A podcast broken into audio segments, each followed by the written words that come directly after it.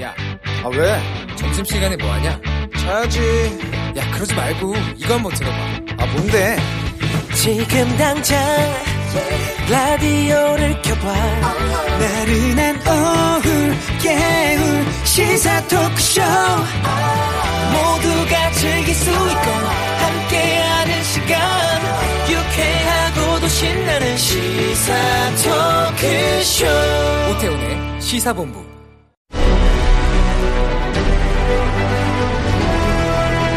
김철민의 본부 뉴스.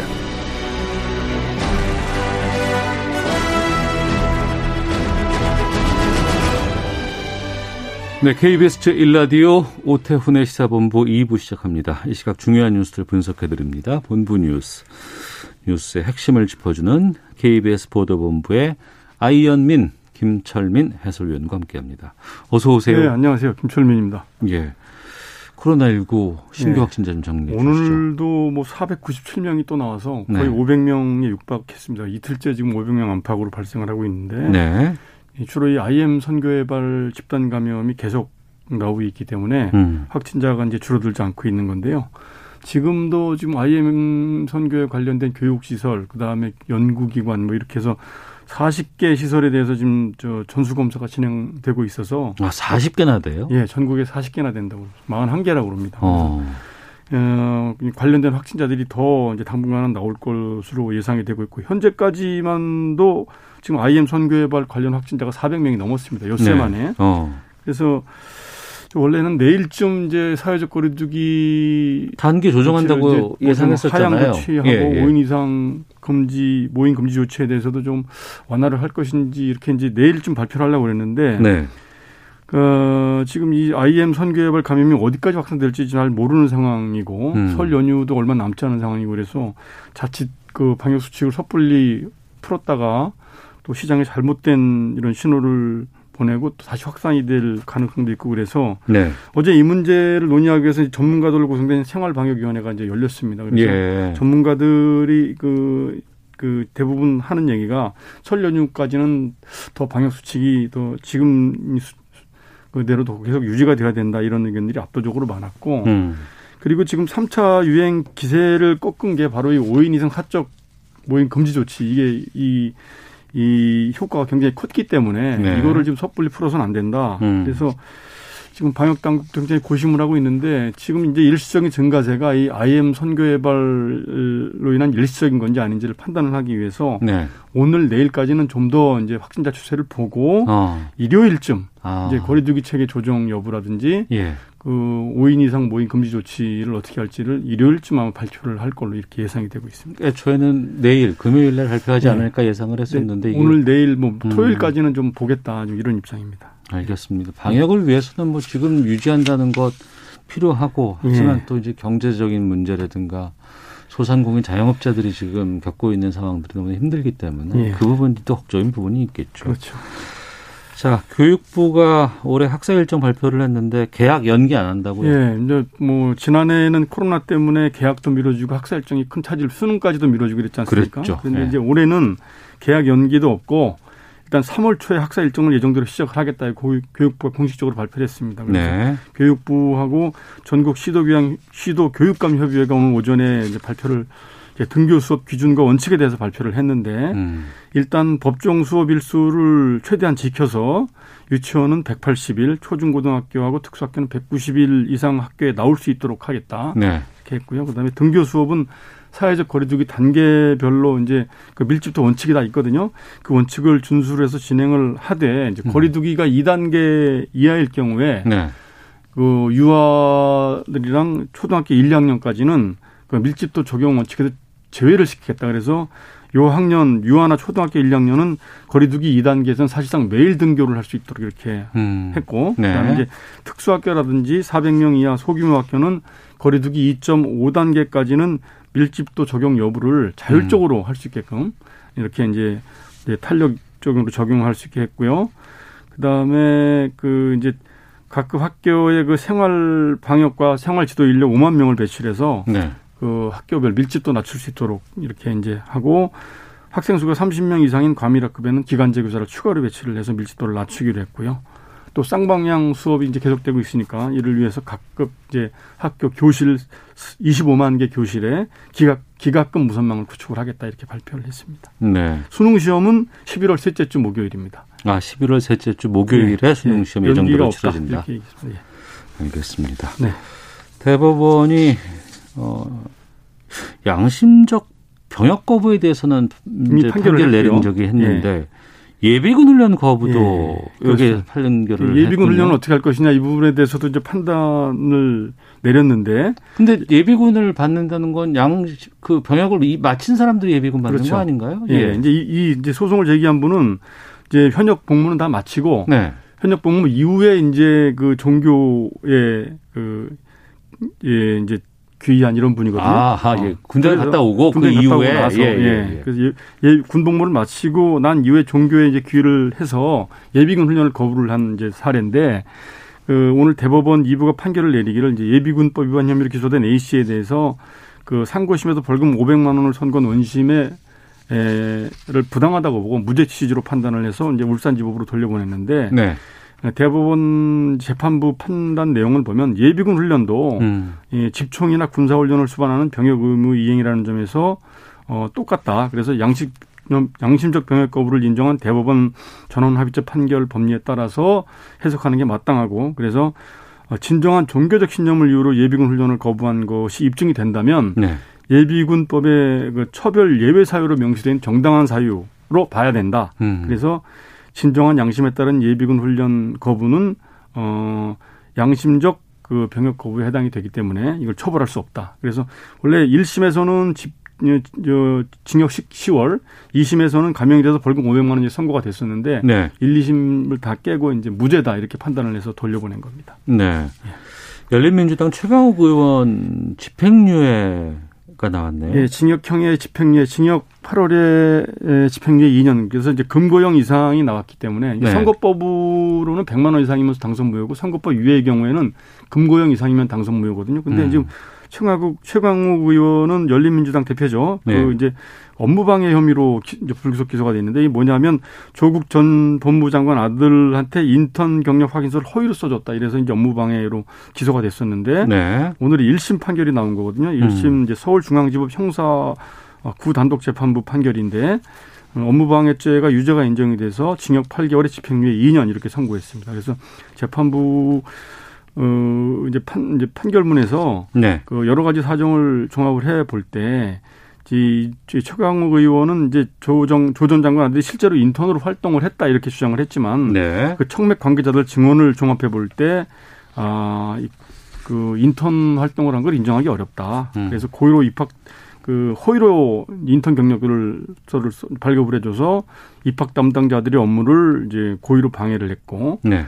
그리고 또 이 인턴 확인서를 써줄 당시에 그 확인서가 입시에 사용된다는 점을 알고 있었기 때문에 업무방해죄 고의성이 인정이 된다. 그래서 이제 징역 8개월 유죄를 선고를 했고요. 그래서 당선 무효형, 그러니까 의원직 상실형에 해당이 되는 이제 선고가 내려졌고 판결 직후에 최 의원은 그 즉시 항소해서 진실을 밝히겠다 이렇게 반발을 했습니다. 알겠습니다.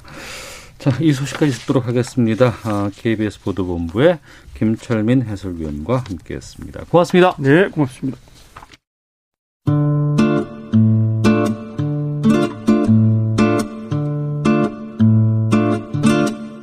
오태훈의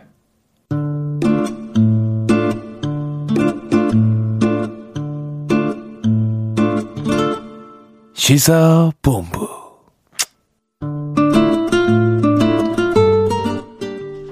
네, 1시 9분 지나고 있습니다. 시사본부는 청취자 여러분들의 참여 기다리고 있습니다. 샵 9730으로 의견 보내주시면 되고요. 짧은 문자 50원, 긴 문자 100원, 어플리케이션 콩은 무료입니다.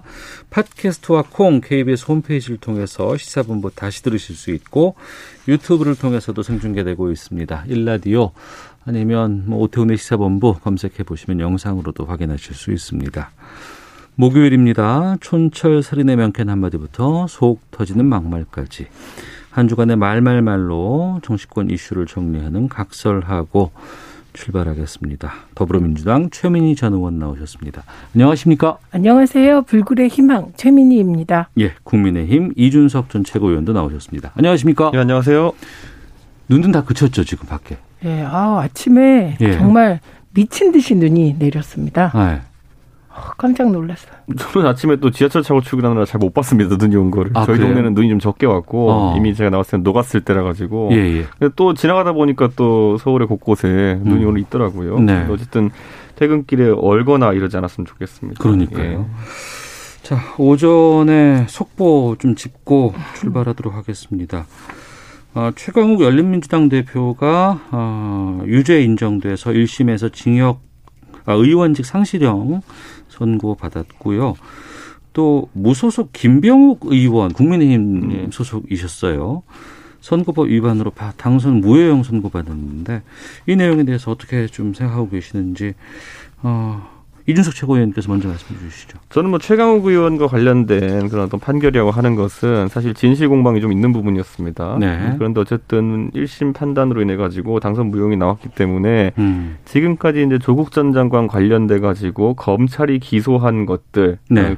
정경심 교수 본인도 그렇고 주변 인물도 그렇고 여기에 있어서 아직까지 검찰 수사가 잘못됐다는 결론은 한 번 나오지 않았습니다. 그렇기 때문에 사실 지난 1년 동안에 이게 무리한 수사였느냐 아니면은 또 과도한 어떤 정치적 어떤 수사였냐 이런 부분에 대해서 지적이 많았는데 네. 그 논란은 좀 잦아들지 않을까라는 생각이 들고 어쨌든 제가 봤을 때는 집행유예 그러니까 실형을 선고하고 집행유예가 나왔기 때문에 그 사실 상당한 중죄로 인지하고 있다 네. 이렇게 보면 될 것 같고 어쨌든 최강욱 대표 입장에서는 그리고 열린민주당 입장에서는 대표가 불미스러운 일로 이렇게 유죄 판결 받았기 때문에 다소 좀 부담스러운 면이 있을 거로 보입니다. 그리고 김병욱 의원 같은 경우에는 선거법 위반에 대한 부분이거든요. 예. 많은 분들이 최근에 입을 거졌던 김병욱 의원에 대한 개인적인 사건과는 전혀 관계가 없습니다. 그렇기 때문에 선거법이라는 것은 결국 우리가 대법까지 가봐야 되는 것이고 이거는 선거를 치른 사람들에게 빈번하게 있는 재판이기 때문에 좀 괴가 다른 것 같습니다. 네,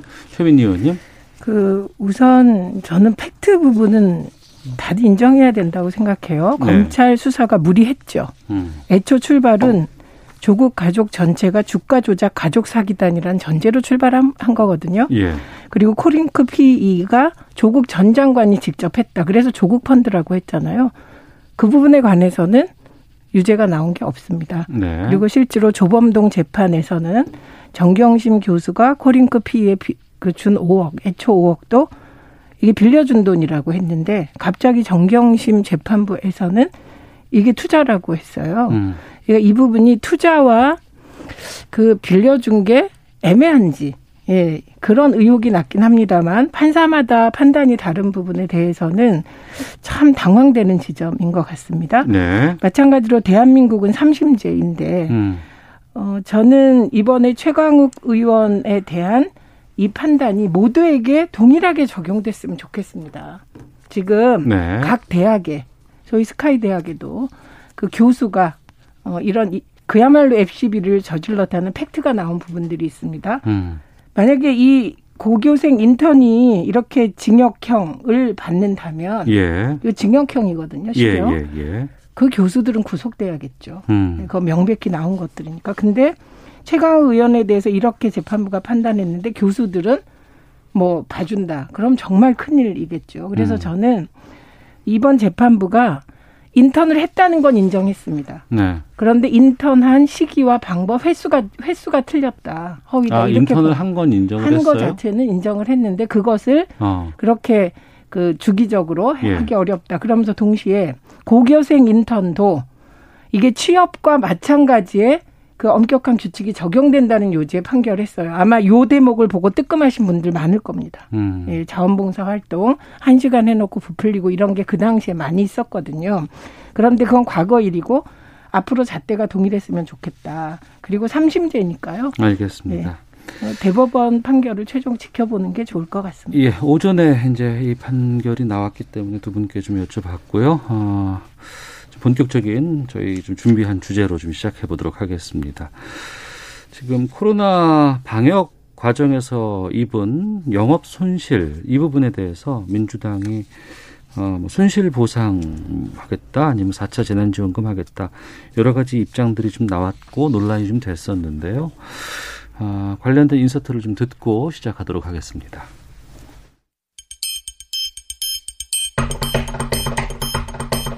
당황스럽죠. 어떤 의원님들이든 당연히 손실에 대한 부분은 이렇게 보상을 해야 된다라고 다 얘기하셨고요. 소급 적용이 안 된다는 건 도대체가 이건 상식적으로 이해가 안 가는 부분이거든요.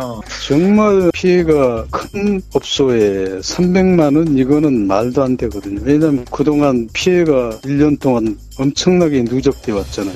앞으로 코로나 팬데믹과 같은 새로운 이런 전염병이 생길 경우를 대비하기 위한 법적 근거이다. 그래서 이 소급 적용에 대한 논란은 여기서 마쳤으면 좋겠다.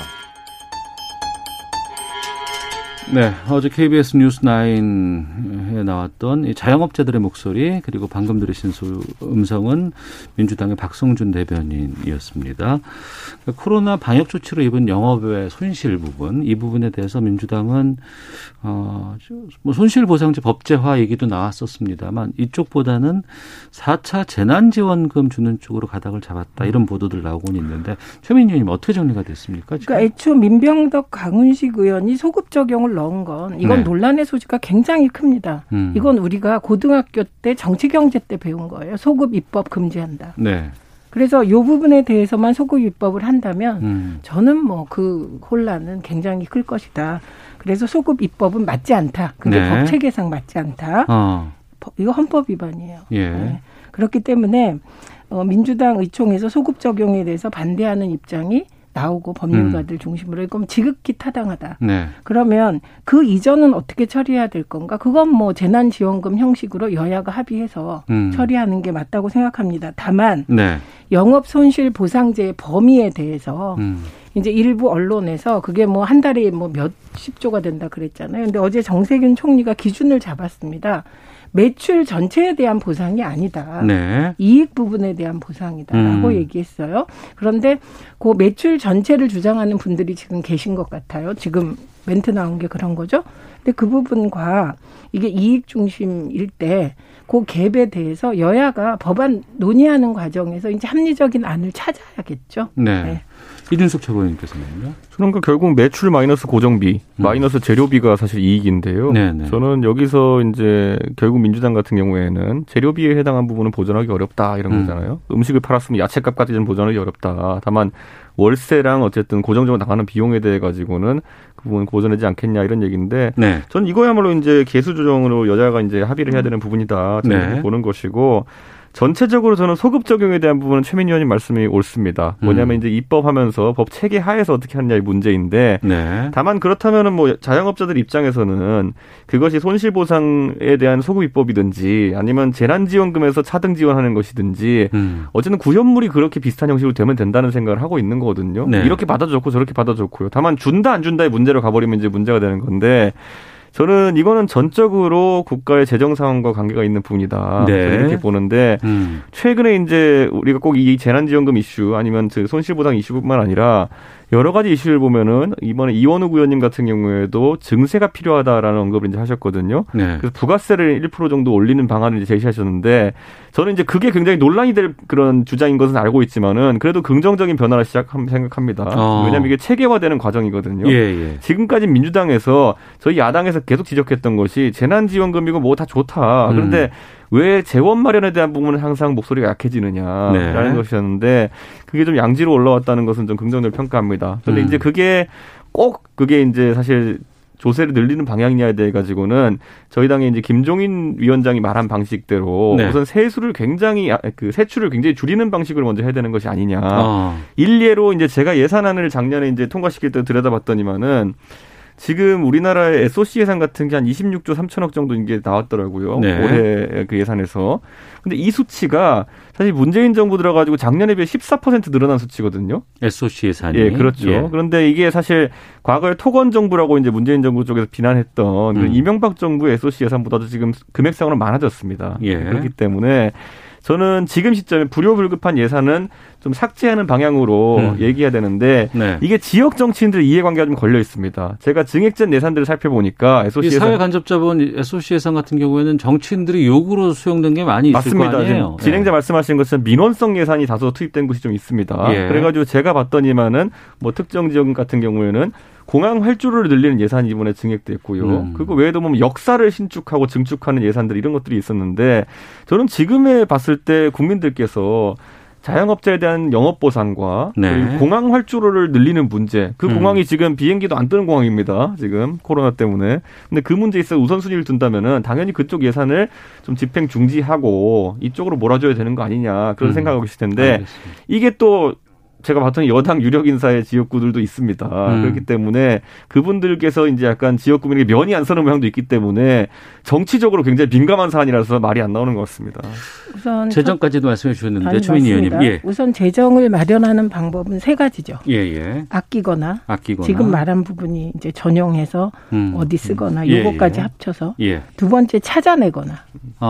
세 번째는 빚내거나 이렇게 되는 겁니다. 근데 일단 빚내는 건 최후로 두고 일단 아낀다는 건 불필요한 경비를 줄여나가는 거죠. 그렇죠. 그게 정부 예산을 찾아보면 저는 지금 이제 기재위 의원뿐만 아니라 각 그 상임위 의원들이 불필요하게 나가고 있는 것들 많아요. 예를 들면 지금도 혹시 컴퓨터 기종을 과거 기종을 사는 부처는 없을까? 이런 의문이 생기거든요. 어떤 뜻이죠?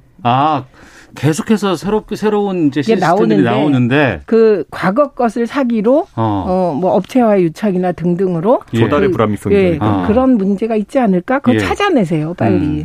이거 이제 제가 예를 들고 싶은 게 우리가 교사 정년 62세로 낮췄을 때 그때 그게 이제 몇 조가 들었어요. 근데 그때 교육부 장관을 하던 이해찬 장관이 어떤 방식을 썼냐면 IMF 때 공적 자금이 그 금융권과 기업에 160조가 투자됩니다.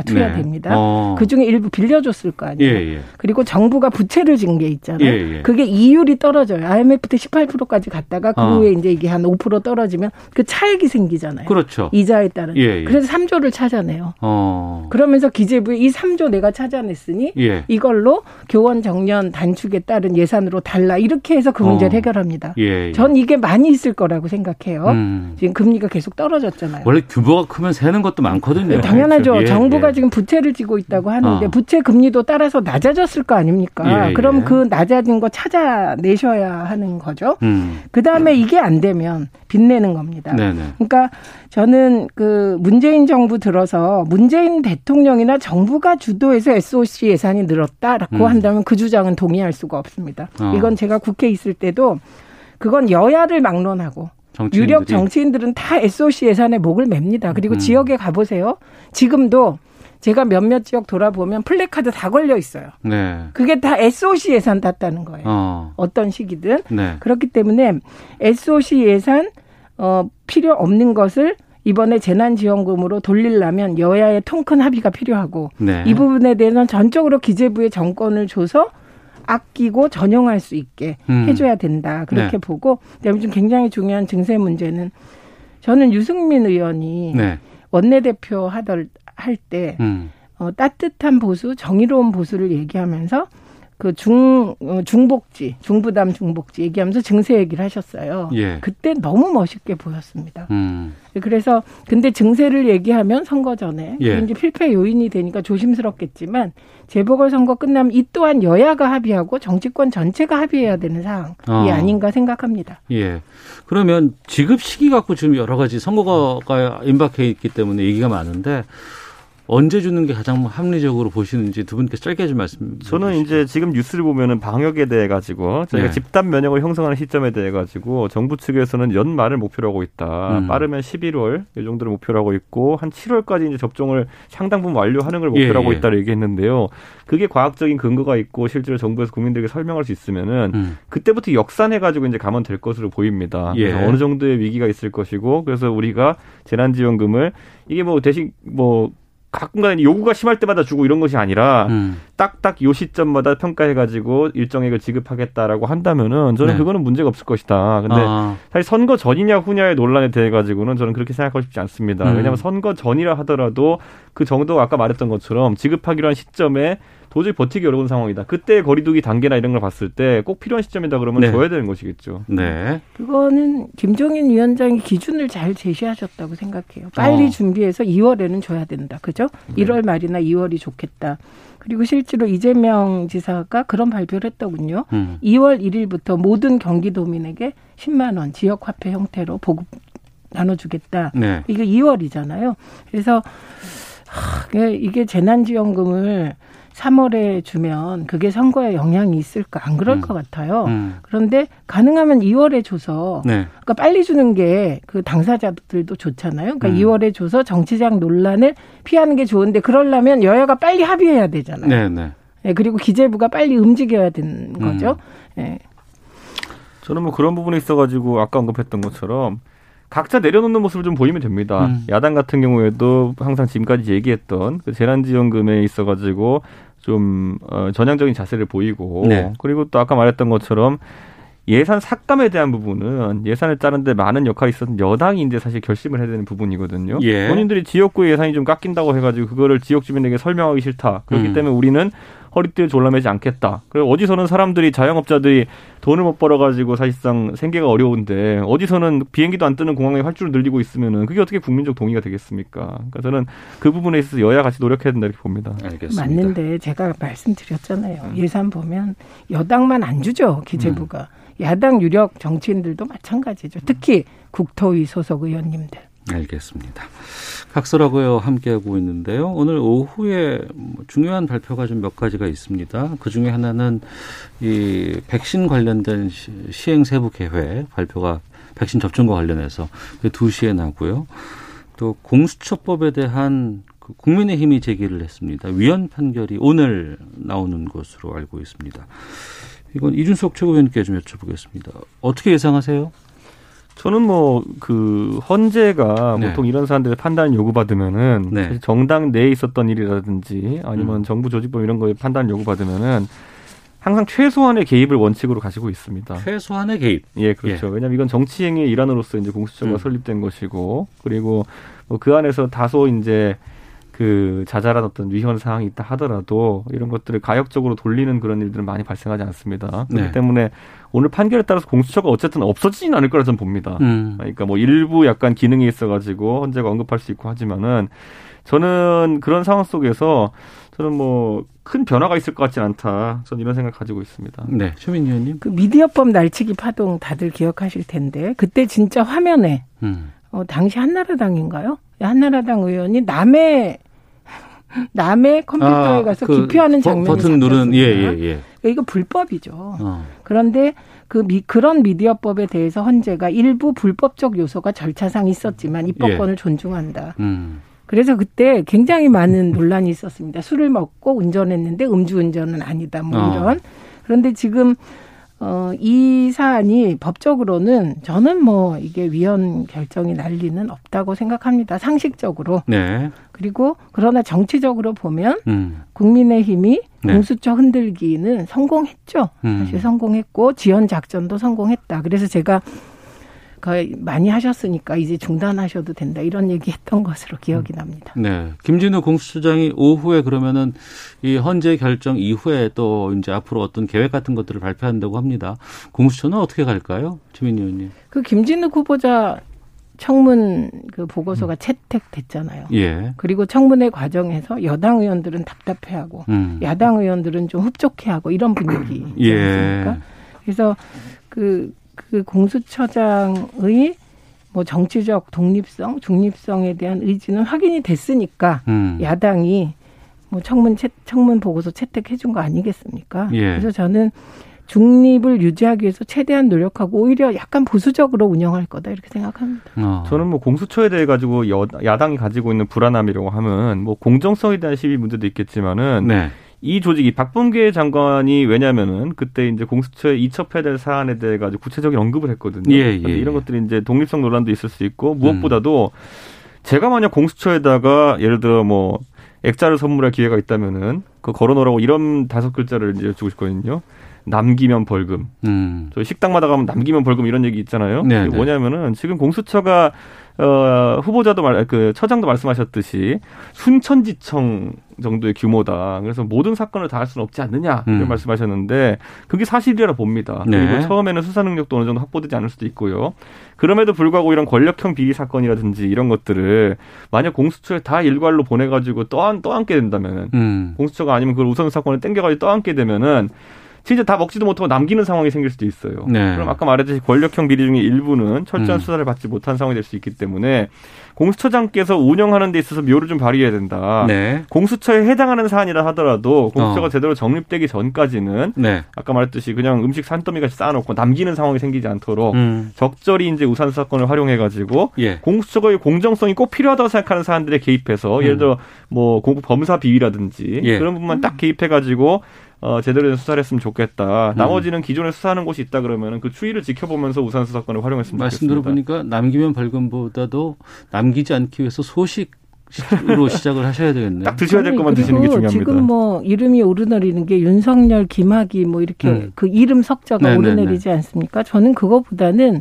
임은정 검사가 얘기한 황금어장을 털어야 한다.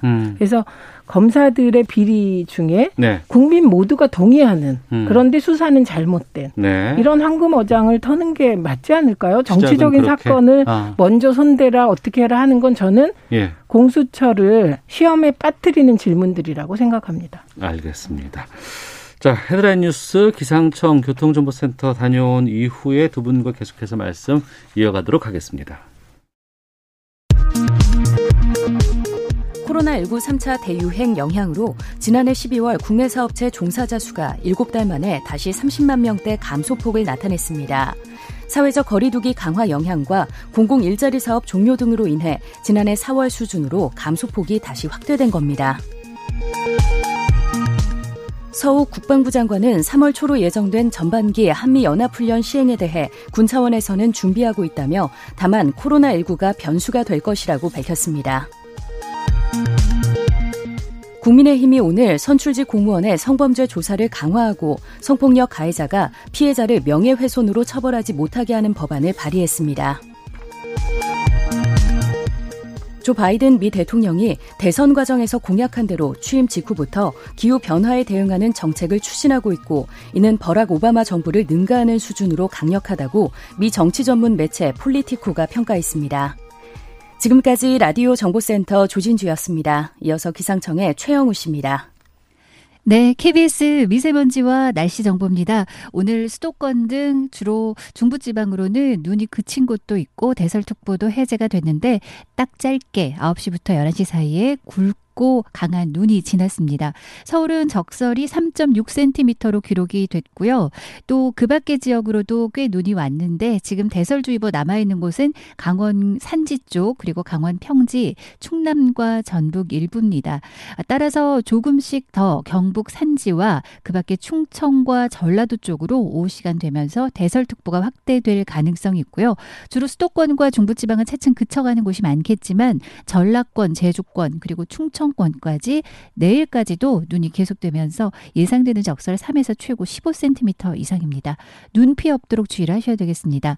한편 강풍특보가 점차 더 확대 강화되고 있습니다. 지금 강풍특보가 내려진 곳이 아주 많고요. 서울, 경기 등 곳곳으로 지금 더 확대되는 분위기입니다. 오늘 강한 바람은 내일까지도 이어지겠고 태풍급의 바람이라고 기상청에서 예보한 만큼 바람 피해 없도록 주의를 하셔야 되겠습니다. 이렇게 강한 바람과 또 낮은 기온 속에 눈도 지나는 곳은 빙판길이 염려됩니다. 어느 곳 꼭 보행하실 때 주의를 하셔야 되겠고요.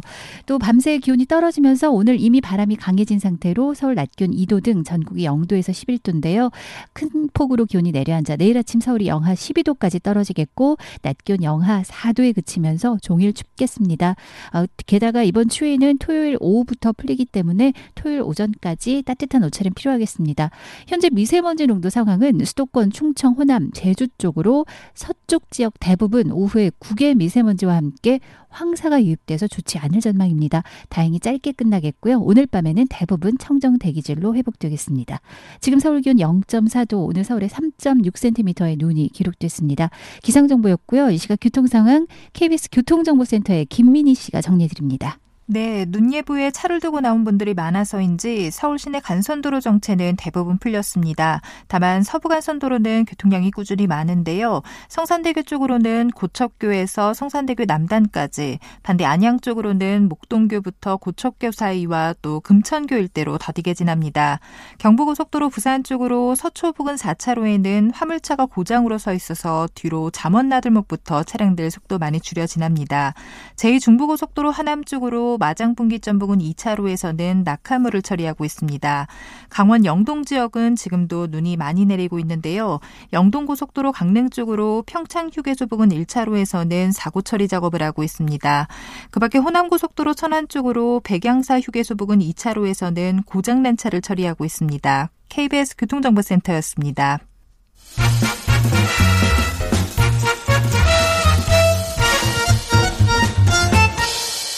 오태훈의 시사본부. 네, 각설하고 더불어민주당 최민희 전 의원, 국민의힘 이준석 전 최고위원과 함께하고 있습니다. 어제 김종인 국민의힘 비상대책위원장의 신년 기자회견이 있었습니다. 관련 내용 듣고 두 분과 말씀 나누겠습니다.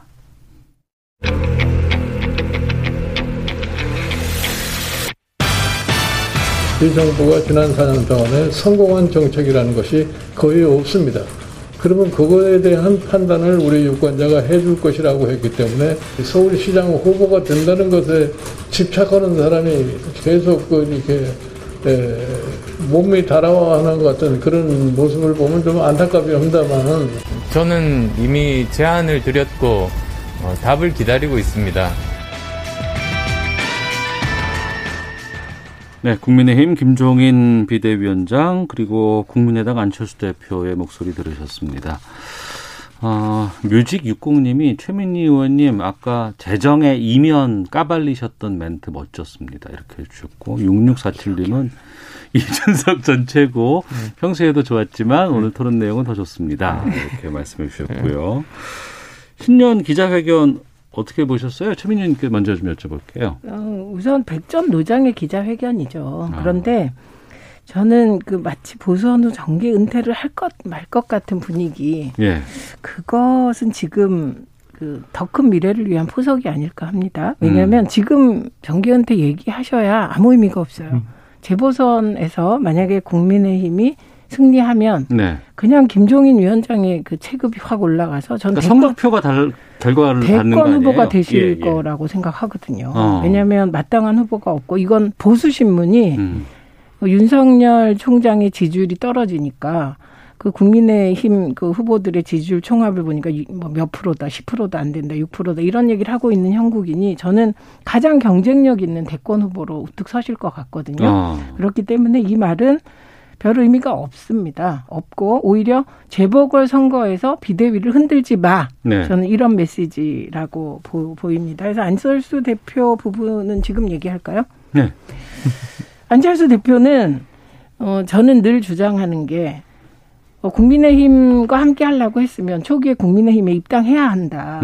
그래서 경선을 치렀으면 승산이 있었을 텐데. 그럼 시기적으로 늦었네요. 예, 저는 굉장히 시기도 늦고, 그리고 스스로를 부정하는 멘트를 하시더라고요. 태극기 세력부터 중도까지 다 포괄하겠다. 네. 이게 말이 됩니까?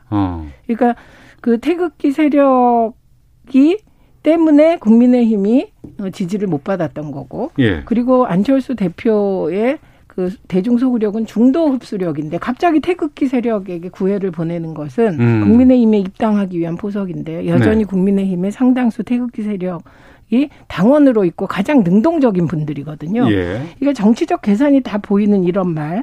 그다음에 또 하나는 그 국민의힘에 입당할 수도 있다는 식으로 얘기하면서 당직자 승계 얘기가 흘러나오면 네. 이게 입당하거나 합당할 때 제일 점수 까먹는 게 지분 요구하는 거거든요. 그것도 당직자 승계는 지분 요구다.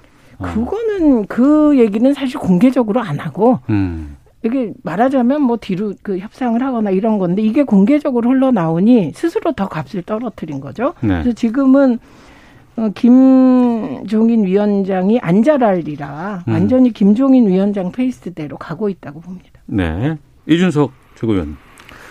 저는 기본적으로 뭐 김종인 위원장이 지금 정계 은퇴를 하느냐 마느냐 이런 것들은 김종인 위원장이 어느 당에 있을 때나 누굴 도울 때나 사실 승부수같이 던져왔던, 그러니까 나는 물러나겠다 카드, 나는 사실이 없다 카드의 일환이고요. 예전에 박근혜 대통령으로 도왔던, 저랑 같이 비대위 했을 때도 비대위 하다 중간에 진짜 때려치고 나가셨어요. 네, 그다음에 그러다 보니까 나중에 총선 결과가 좋으니까 총선 끝나고 대선을 앞두고 또 박근혜 그 당시 비상대책위원장이 후보가 되어가지고 제발 도와주십시오를 또 하게 돼 있었거든요. 네. 그러니까 그거는 이분이 지금까지 전략적으로 전술적으로 활용해왔던 부분이고, 지금 만약에 서울시장 보궐선거, 부산시장 보궐선거에서 둘 다 저희 이제 야권이 승리한다. 네. 그러면은 이것의 공의 상당 부분은 그 김종인 위원장이 가져갑니다. 왜냐하면 당내의 다른 중진들은 네. 이 과정에서 그렇게 도와주질 않았어요. 예. 긴장 관계를 오히려 가지고 있었고, 뭐 당 밖에 있는 홍준표 대표라든지 이런 분들은 견제하는 발언을 많이 하셨고, 그렇기 때문에 그 견제를 뚫고 5번 만에 보수정당의 승리를 이끌어내는 사람이 되는 겁니다. 네. 그렇게 된다면은 그 가치는 아까 최민희 의원이 언급하셨던 것처럼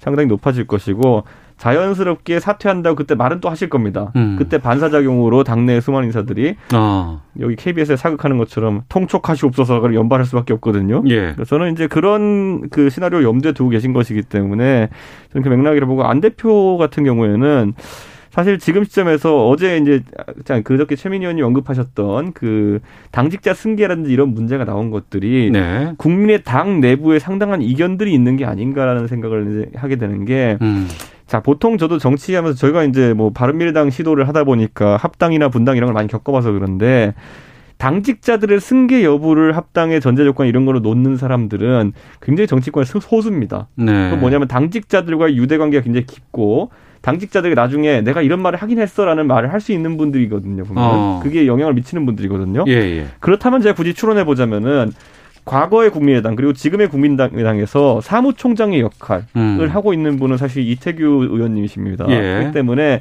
저는 그 발언은 아마 이태규 의원님 정도 되는 분이 했을 때 당직자들에게 미친 효과가 있고 이렇다 보거든요. 이게 익명보도가 되긴 했지만은 예예. 만약 그렇다면은 안철수 대표의 최측근 인사로 분류되는 분이 만약 그런 발언을 한 거라면은 저는 그거는 안 대표 입장에서는 상당히 뼈아픈 부분일 거다. 본인은 어쨌든 여기서 상당한 거리감을 가지고 지금 이제 입당이나 합당 문제를 접근하려고 하는데 네. 본인의 최측근 인사들 몇 명 되지 않지만 그 중에 한 사람이 만약에 그런 발언을 알겠습니다. 했다고 한다면은 본인과 이견을 노출한 게 되는 거거든요. 밖에 드러난 것보다 내부의 갈등이 좀 있을 거로 보입니다. 네, 4월 7일 보궐선거니까 서울, 부산 어떤 성적이 나올 것 같으세요? 전망해 본다면 지금 상황에서. 한 치 앞도 내다볼 수 없다. 아직도. 그리고 예. 민주당은 사실 이번 재보궐선거에 대해서 막 치고 나갈 입장이 아닙니다. 그리고 네. 그걸 잘 알고 있기 때문에 로우키로 가고 있습니다. 근데 안철수 대표 쪽은 너무 일찍 3패인을 마음속으로 터뜨린 게 아닌가. 예, 선거라는 게 사실 막판에 뒤집어지기도 하거든요. 예, 예. 그렇기 때문에 조심해야 되고, 지금 말씀하신 그 당직자 승계 문제는 이 정치판이라는 게 어떤 사람은 서울시장이 되고 싶어서, 어떤 사람은 내가 당직자가 돼서 먹고 살라고 네. 크고 작은 욕망이 막 얽히는 데인데 예. 큰 판에 단일화 얘기를 하는데 사적 아주 작은 사적 욕망을 들이대면 어떻게 되겠습니까? 그래서 판이 깨질 수도 있기 때문에 되게 조심해야 되죠. 예. 이준석 최고위원께서는 어떻게 전망하세요, 승패? 저는 전반적으로 민주당의 이제 귀책 사유가 있는 사안들로 유발된 보궐선거이기 때문에 김종인 위원장 말씀처럼 야권이 다소 유리하긴 하다. 네. 하지만 이제 부산 같은 경우에도 보면은 저희가 약간 우려하고 있는 것이 김영춘 전 국회 사무총장 같은 경우에 인물 경쟁력이 상당한 분입니다. 네. 그리고 지금 야권의 경선이 상대적으로 지금 주목받고 있지만은 또 여권의 서울시장 경선 같은 경우에도 박영선, 우상호 정도면은 이분들이 충분히 그 경선 과정 중에서 정치적 내공을 보여줄 수 있는 분들입니다. 네. 전략 면에서나 아니면 정책 면에서나. 그렇기 때문에 그런 것들을 긴장하면서 끝까지 좀 예의주시해야 될 것 같습니다. 알겠습니다. 각설하고 오늘 훈훈하게 마치도록 하겠습니다. 두 분 오늘 말씀 고맙습니다. 네, 고맙습니다. 감사합니다. 오태훈의 시사본부는 여러분의 소중한 의견을 기다립니다. 짧은 문자 50원, 긴 문자 100원의 정보 이용료가 되는 샵 9730, 우물정 9730번으로 문자 보내주십시오. KBS 라디오 앱 콩은 무료입니다. KBS 라디오 오태훈의 시사본부. 지금 여러분은 대한민국 라디오 유일의 점심 시사 프로그램을 듣고 계십니다.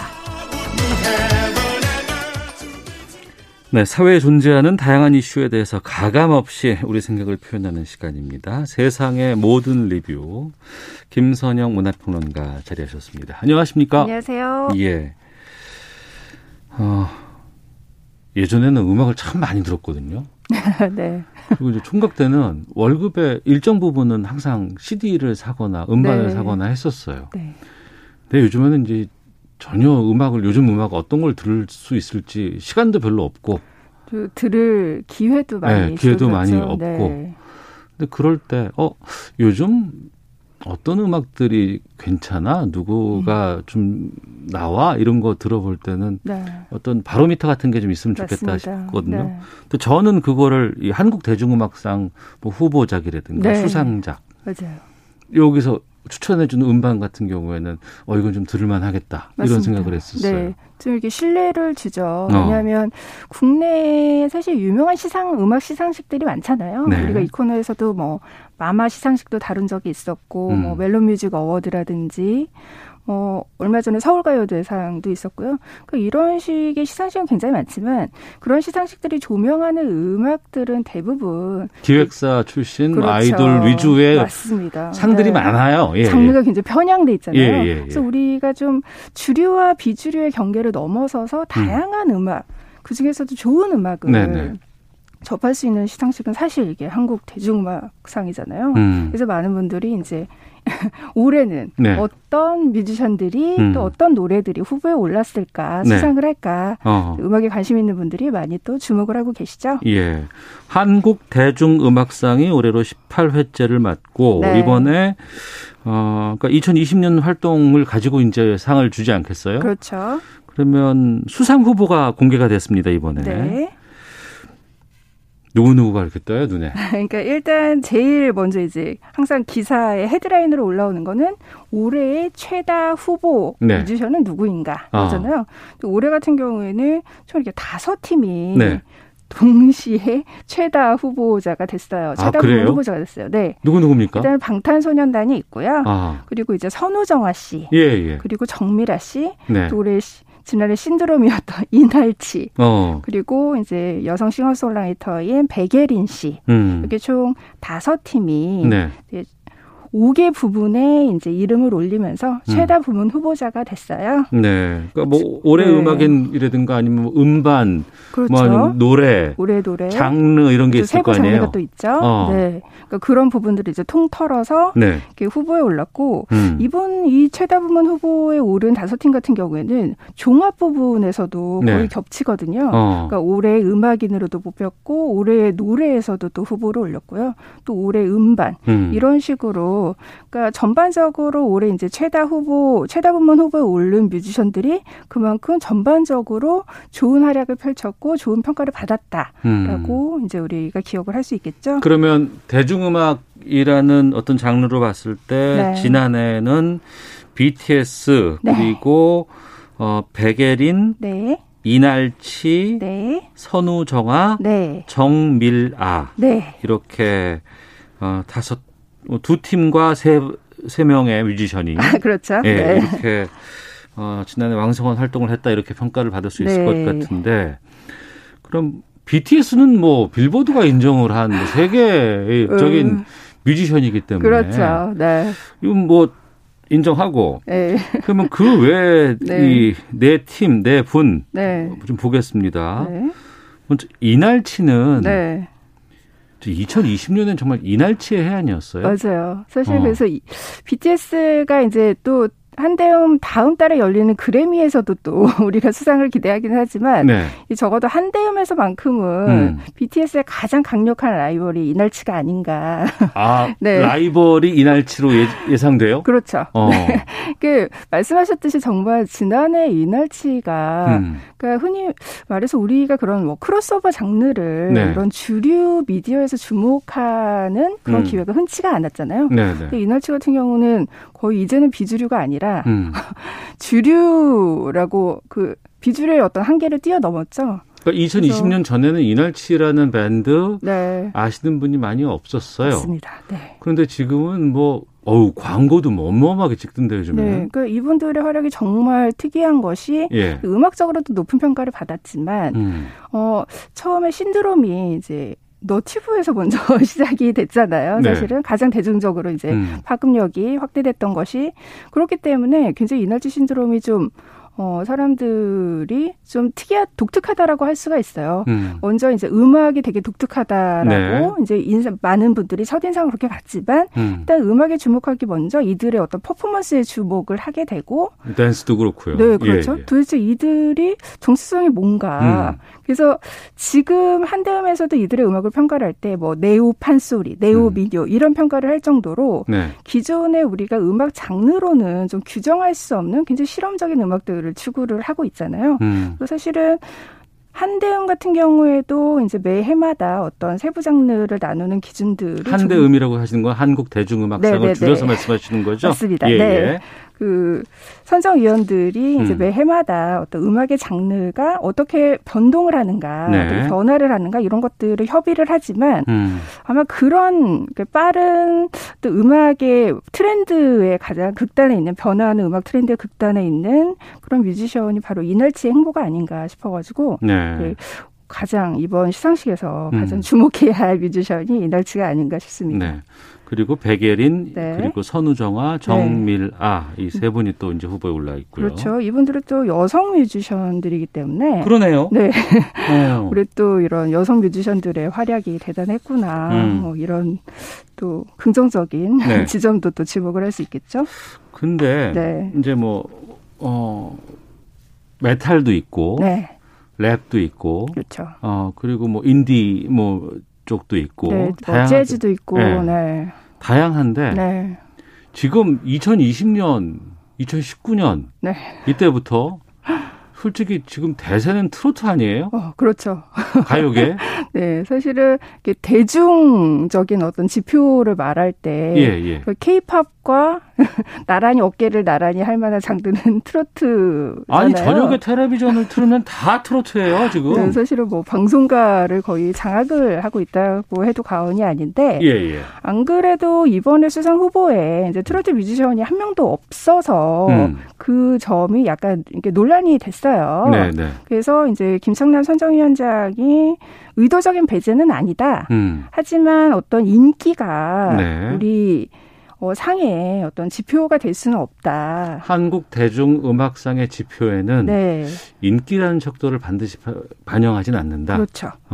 그리고 어떤 기존의 시상식들이 일단 상업적인 지표를 많이 절대적인 기준으로 삼고 있기 때문에 한대음이 추구하는 기준은 좀 이렇게 달라야 한다라는 기대를 많은 사람들이 또 가지고 있잖아요. 그래서 어떻게 보면은 지금은 트로트 뮤지션이 없으면 트로트 뮤지션이 후보에 올랐다고 해도 또 다른 논란이 있었을 거예요. 근데 이제 의도적인 배제는 아니다라고 말을 한 것이 과거에는 이제 장윤정 씨가 후보에 오른 적이 있었거든요. 아, 장윤정 씨가 대중음악상에 후보에 오르긴 했었어요. 맞습니다. 이전에. 그럼 트로트를 아직 배제했던 건 아니군요. 그렇죠. 그래서 트로트에서도 주목할 만한 음악적인 성취가 나온다면 당연히 이제 포함이 돼야 될 것이고 팝 안에서도 우리가 트로트를 이제 심사를 할 수 있다 그렇게 이야기를 했고요. 사실 지금 트로트가 엄청나게 유행을 하고 있기는 하지만 대부분 과거의 명곡들을 다시 리메이크하는 그게 더 대세이기 때문에 지금은 트로트 음악의 어떤 과제를 보여준 거라고 할 수 있거든요.